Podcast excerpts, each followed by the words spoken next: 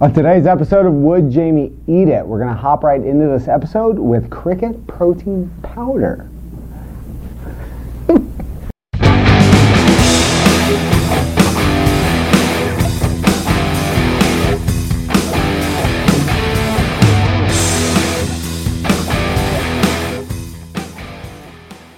Welcome back to Would Jamie Eat It? I am Barkley. This is our resident nutrition expert, Mr. Jamie Rothermick. Correct. And today, we're getting a little funky on the Weird. show. A little funky, a little weird with our products. As you alluded to in the intro, we are talking about a bar Mm-hmm. that uses cricket based protein. Correct. Really, really funky to me. An automatic no Keep an open mind. from this guy. Keep an I'll open let you mind. keep the open mind.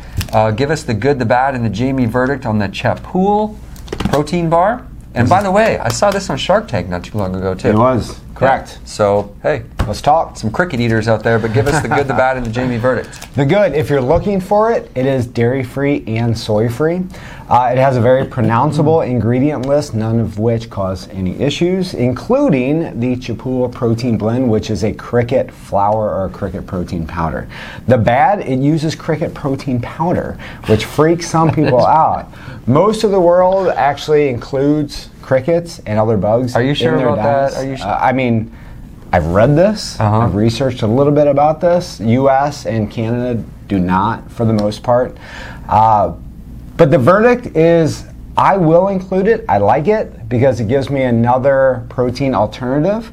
Uh, also, it contains cricket protein, contains B12, iron, uh, calcium, and even fiber. So some vegans, some vegetarians will include this because they don't consider them animals.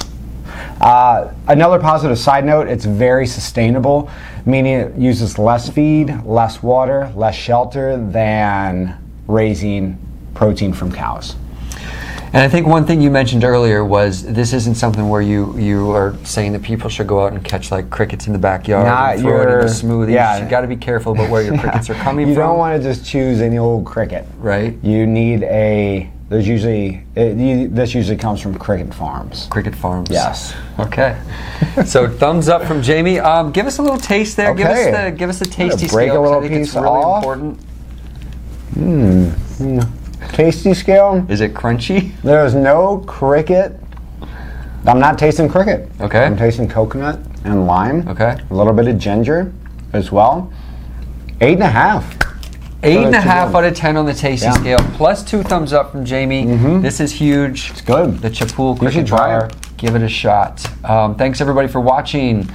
Suggestions. Give us some product suggestions of something you'd like to see featured in an ep- episode. Mm-hmm. Other upcoming. bugs? Other bugs out there that you'd like to see.